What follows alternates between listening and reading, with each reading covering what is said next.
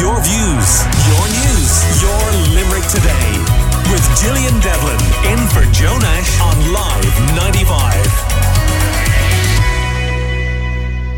So the Leaving Cert results came out on Friday, and preparations now for the C A O round one offers, which are coming out on Wednesday. And guidance counsellor Mike Gleeson, a good friend of the show from Arts Riche, is on the line to talk to us. Good morning to you, Mike. Good morning, Joe. So talk to me about the C A O process and how it will work this week. Well, on Wednesday at two p.m, the C A O will actually release the offers to those who have the points and for those who met the actual requirements. And students will be able to view this offer online from two p.m. and they will have until the fifth of Uh, they, yeah, they will have, I think, until the fifth of September to make their minds up in accepting that course or not. So generally, seventy percent of the students get their first, second, or third choice. If you are not happy with those offers, you need to look at all of the other alternatives, your plan B. And also, if you do get your offer, examine that course. You don't have to automatically say yes to the course you're accepting. Take a little time to reflect on the course that has been offered. Read up on it before you just mm. automatically... And, and by the way, yes. What would happen if you refused your first offer? Well, if you refused your first offer, then you will not get an option from the C A O unless something came in round two. But you can also decide if you take up any of the alternatives, such as P L C courses, further education, training, apprenticeships, uh, the new tertiary uh, degree courses you'd apply for. You may decide you want to go and apply for the U C A S clearing system.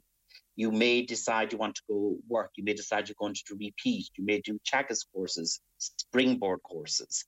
And uh, for some students, they may also decide, and uh, there's a lot of key dates coming up that people need to be aware of, such as you can actually on Tuesday, tomorrow, students can actually see the actual percentages they got in each subject. Later on that evening, they can apply to actually view the actual scripts in terms of the full paper itself online. Then if uh, at the weekend, you can then uh, see the actual results in each of the sections uh, of your exam paper.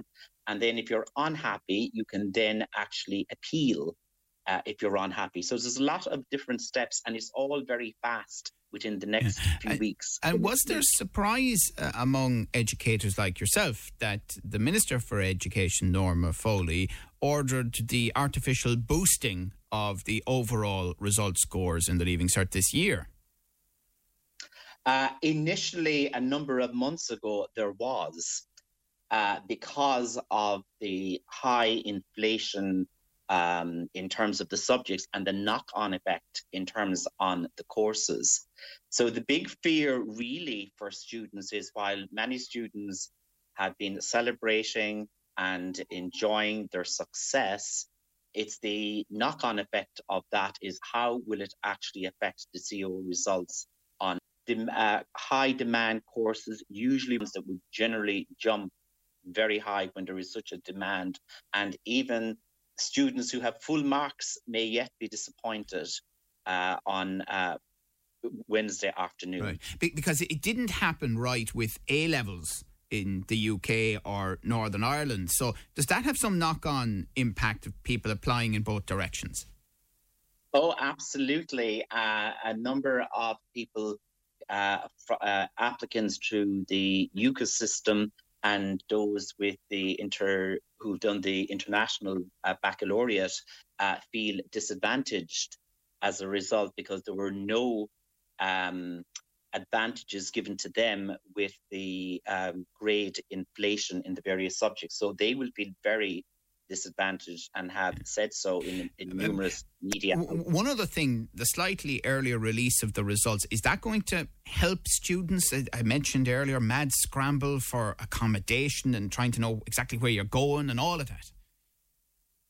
Uh, the scramble for accommodation, regardless of whether they're out early or not, is a constant problem for all people looking for accommodation.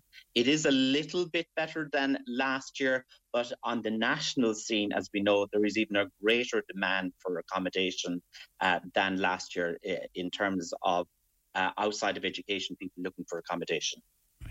Okay, well, listen, thank you very much for uh, bringing that to us, and uh, students looking ahead now to the first round C A O offers, uh, which are out on Wednesday and would follow by the second round and all of that. And as always, thank you very much to Guidance Counsellor at Arts Riche and good friend of the Limerick Today Show, Mike Gleeson.